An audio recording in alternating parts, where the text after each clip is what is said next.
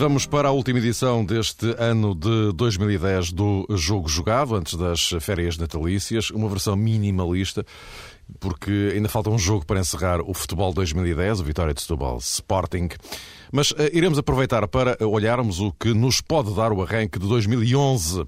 André Vilas Boas, o técnico do líder do campeonato, um Futebol Clube do Porto que de resto ainda não perdeu um único jogo esta época, sublinha que os meses de janeiro e fevereiro vão certamente ser importantes de uma forma particular. Vem a fase mais decisiva da época, são, são os cinco meses que, que definem os títulos. É um janeiro extremamente intenso de competições, Taça da Liga, Taça de Portugal e, e, o Campeonato. Nós agora temos o Nacional no, no dia 2 para a Taça da Liga, mas depois temos dois jogos em casa que são importantes para nós. O Benfica tem dois jogos fora, um Leiria que está motivado e uma Académica que precisa de se reencontrar poderá ser um janeiro forte para nós se nós viemos conscientes do trabalho que temos que, que fazer. Também. Não decisivo não, porque, porque faltará sempre muito, muito jogo. Temos aquela deslocação difícil em fevereiro a, a Braga e, e à Luz. Conseguimos o objetivo de, de, manter uma margem importante nesta pausa natalícia e, e esperamos vir focalizados nos cinco meses que nos faltam. Ora, boa noite a ambos. Hoje em regime de super contra-relógio. Uh, uh, Luís, janeiro, fevereiro, isto olhando para as contas inventariadas aqui por André Vilas Boas, eh, pode ser de facto, tradicionalmente, é o período em que as coisas se definem em termos de, de campeonato. Só que, olhando para a carga competitiva, o Porto tem sete jogos em janeiro, eh, tal como o Benfica terá oito, se porventura passar a eliminatória da Taça Portugal com, o Olhanense. Uh, depois, fevereiro, o caso do Braga tem, o caso do Porto tem esse jogo em Braga e a Liga Europa dois jogos da Liga Europa. O Benfica tem, eh, como eu disse, aquele número de jogos em janeiro, em fevereiro. Tem a Liga Europa, sim, e no meio, justamente no meio da, da eliminatória, a deslocação ao Alvalade para enfrentar o Sporting. Uh, isto poderá ser, de facto, uh, o momento, ou estes serão os momentos decisivos da temporada? Podem ser momentos muito importantes. Podem, no final da época, virem-se a revelar como decisivos neste momento ainda, ainda não, não serão. Mas de facto será o momento mais importante para as equipas afirmarem alguma coisa. E de facto, olhando agora para o campeonato e olhando para Porto e Benfica, vemos que o Benfica vai ter dois jogos fora e o Porto dois jogos em casa nas próximas, nas próximas jornadas. E acredito que, que essas, essas duas jornadas também podem, possam ser muito, muito importantes para definir depois a forma como é que as equipas, em questões pontuais, vão atacar esses jogos com adversários mais diretos, esses jogos mais, mais decisivos, sobretudo o confronto direto entre, entre Porto e Benfica. Porque neste momento a margem pontual é, é bastante elevada, são oito pontos que são, que são nove, praticamente, na, na prática, porque em caso de igualdade teria que existir aqui uma, uma um desnível tremendo no, no confronto direto Porto-Benfica. O Benfica teria que ganhar por seis golos para, para, para vencer em caso de igualdade pontual. E, portanto, nove pontos são, exigem de facto que não tem margem de, de manobra para, para o Benfica. Agora, olhando para a forma como as equipas uh, estão neste momento, olhando para, para os pontos fortes, pontos fracos, neste momento parece-me que teria que acontecer algo da normal para, para algo de muito anormal para existir essa, essa, essa inversão, inversão pontual.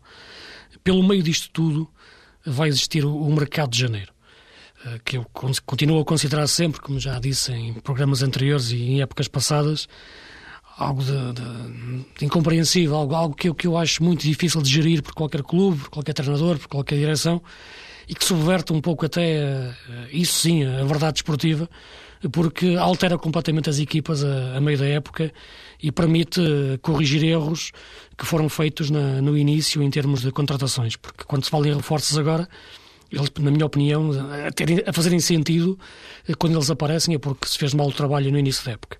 E vamos ver como é que as equipas o vão atacar. E, olhando para o Porto e parecendo que o Porto, como aliás o seu treinador fez questão de dizer, e parece que vai, vai acontecer, não vai mexer, uh, nem comprar, nem vender.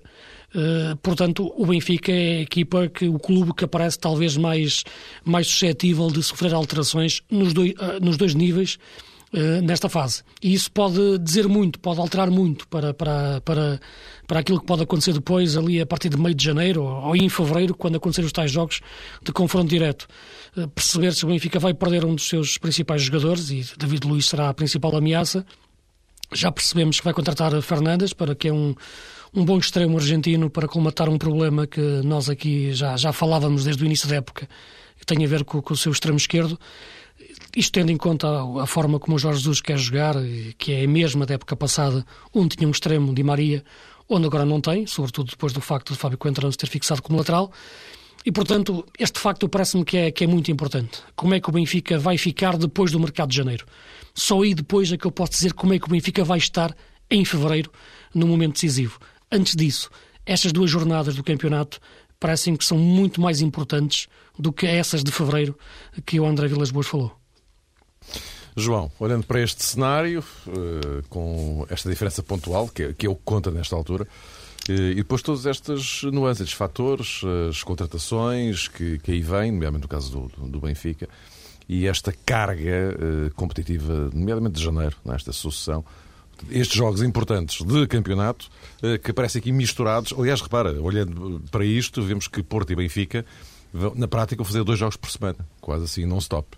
É, porque há muitas competições, uhum. de facto. Eu, eu, estou de acordo com, com o Luís, eh, até por causa disto, quando ele diz que se calhar os primeiros jogos depois da reabertura do mercado, ou ainda no decorrer da mesma, serão eventualmente determinantes para conseguirmos ter uma noção do que é que podem valer as equipas que neste momento perseguem o Futebol do Porto. E isso eh, tem de facto o seu impacto porque André Vilas Boas sabe que esta vantagem de 8 pontos, continuando assim, confirmando-se no início de 2011, permite depois à equipa ter, eh, digamos, um ou outro deslize em confronto direto.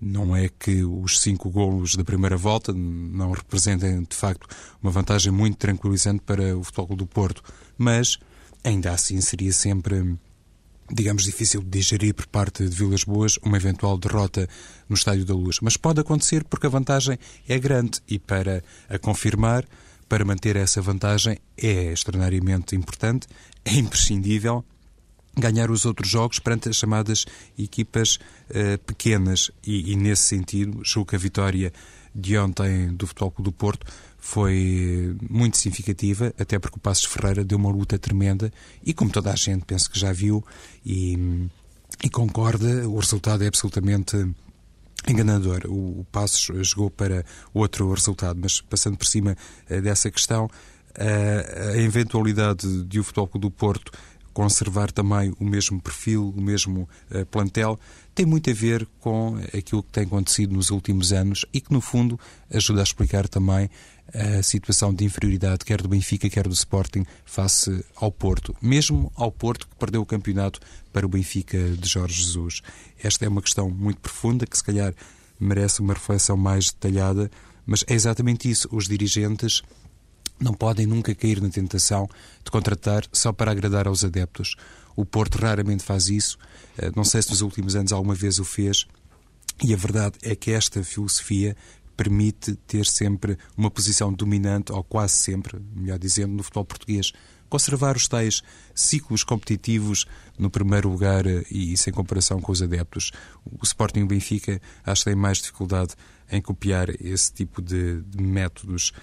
Por outro lado, e já que estou aqui a falar numa questão que tem a ver não apenas com aquilo que pode acontecer no início de 2011, mas também a meio de 2011, o grande desafio para Pinta Costa, se é que podemos colocar as coisas assim, tem a ver com a continuidade de André Vilas Boas, porque eh, já se percebeu também que começa a despertar cobiça europeia e Pinta Costa terá todo o interesse, a menos que aconteça qualquer coisa que neste momento não está nas previsões na segunda metade da época, terá todo o interesse em não repetir o mesmo erro que cometeu com José Mourinho na altura.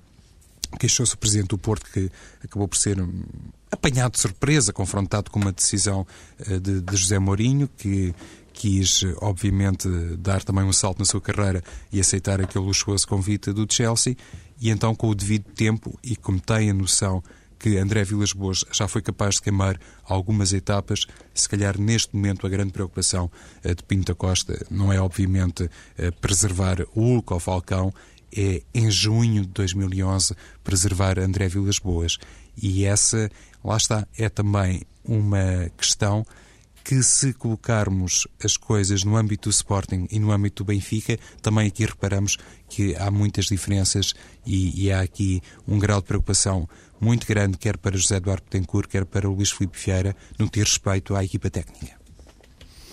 Luís, isto agora sem, sem prejuízo do, do, vosso diálogo, já agora introduzir aqui também o Sporting eh, pelo meio.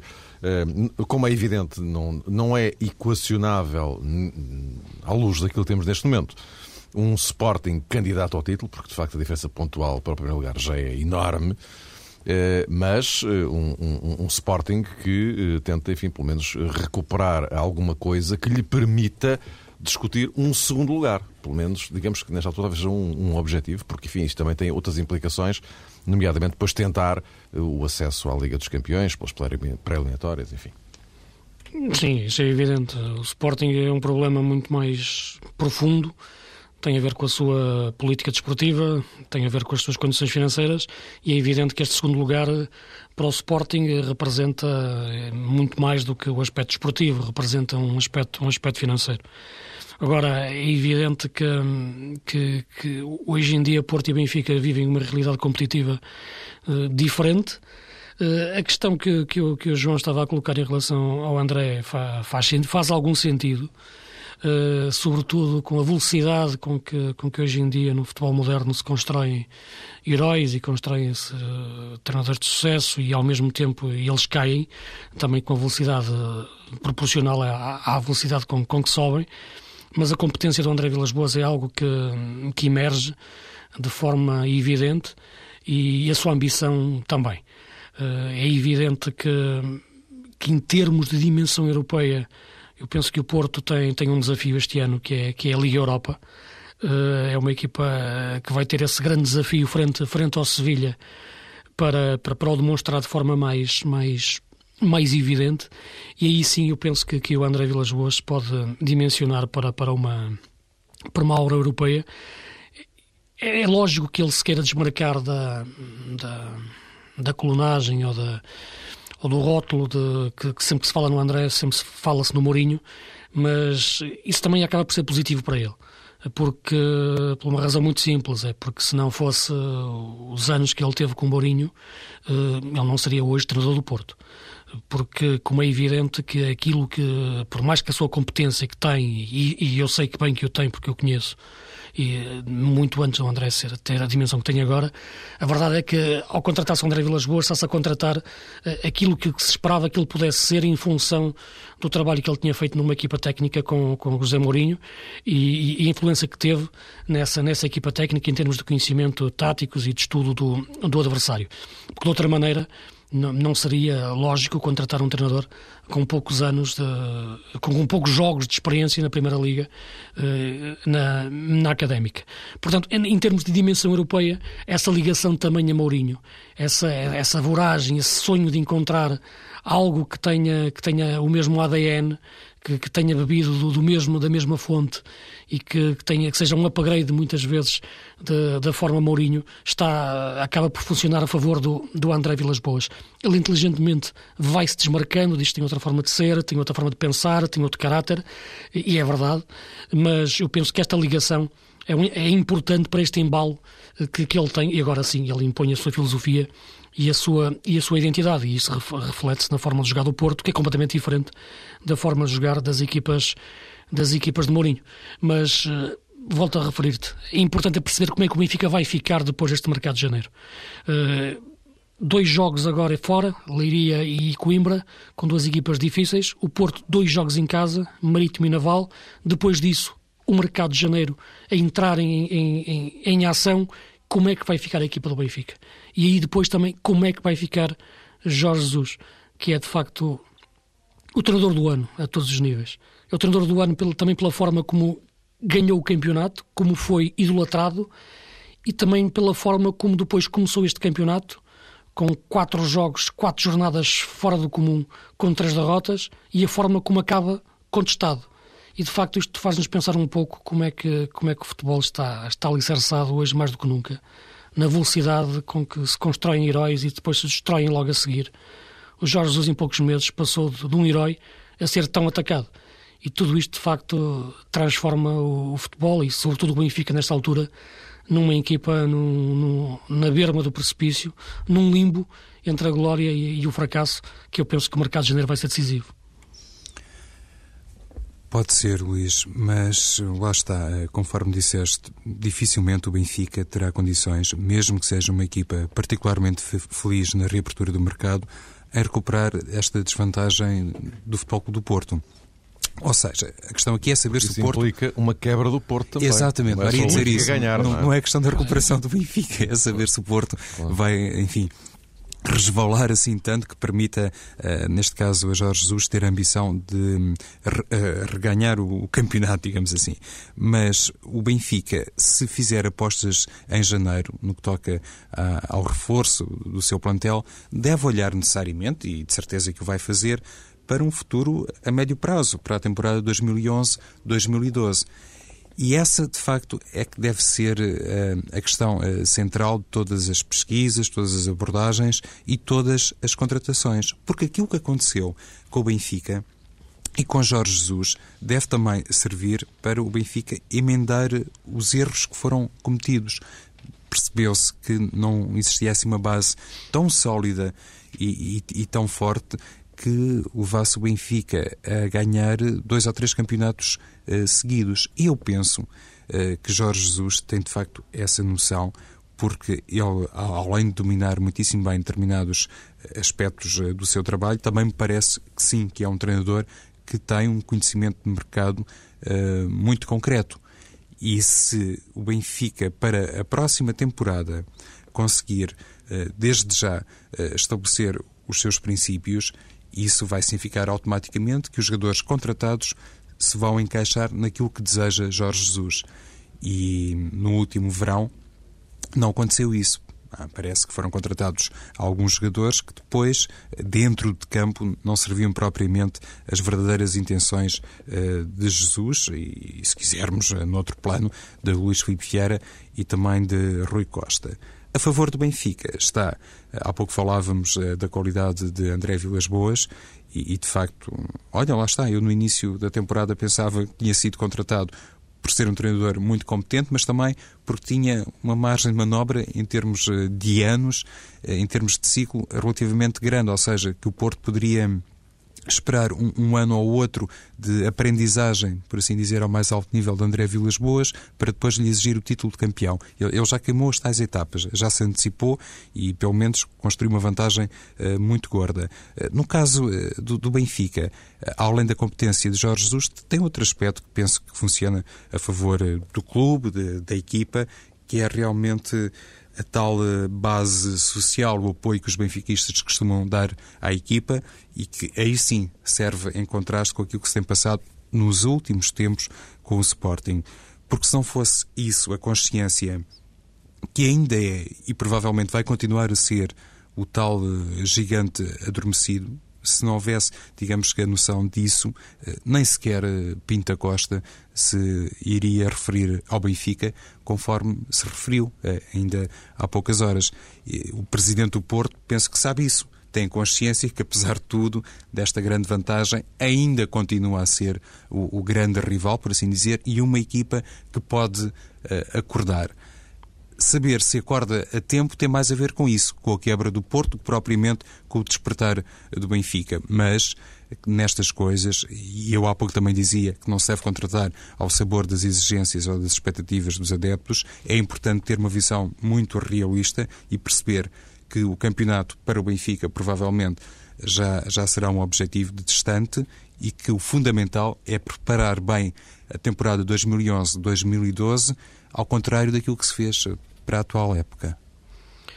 Sim, é verdade, mas o problema do Benfica foi que entrou mal na época. O problema do Benfica foi que preparou mal a época. Não soube festejar o título da época passada. E agora tem a oportunidade, neste mercado de janeiro, de tentar corrigir um pouco isso. Porque, repara, se tivermos em conta aquilo que foi o campeonato até agora, o Benfica teve as primeiras quatro jornadas três derrotas, que cavaram o fosso para o Porto. A partir daí, nos dez jogos seguintes, o Benfica tem mais um ponto que, que, que o Porto, porque o Porto empatou dois jogos. Uh, e, portanto, o, grande problema uh, do, do, Benfica continua a ser uma má análise, uh, uma má análise do, do mercado em, em, em durante, durante o defeso em relação às saídas e às contratações, tendo em conta a forma de jogar que, que o Jorge Jesus uh, pretendia para, para a equipa.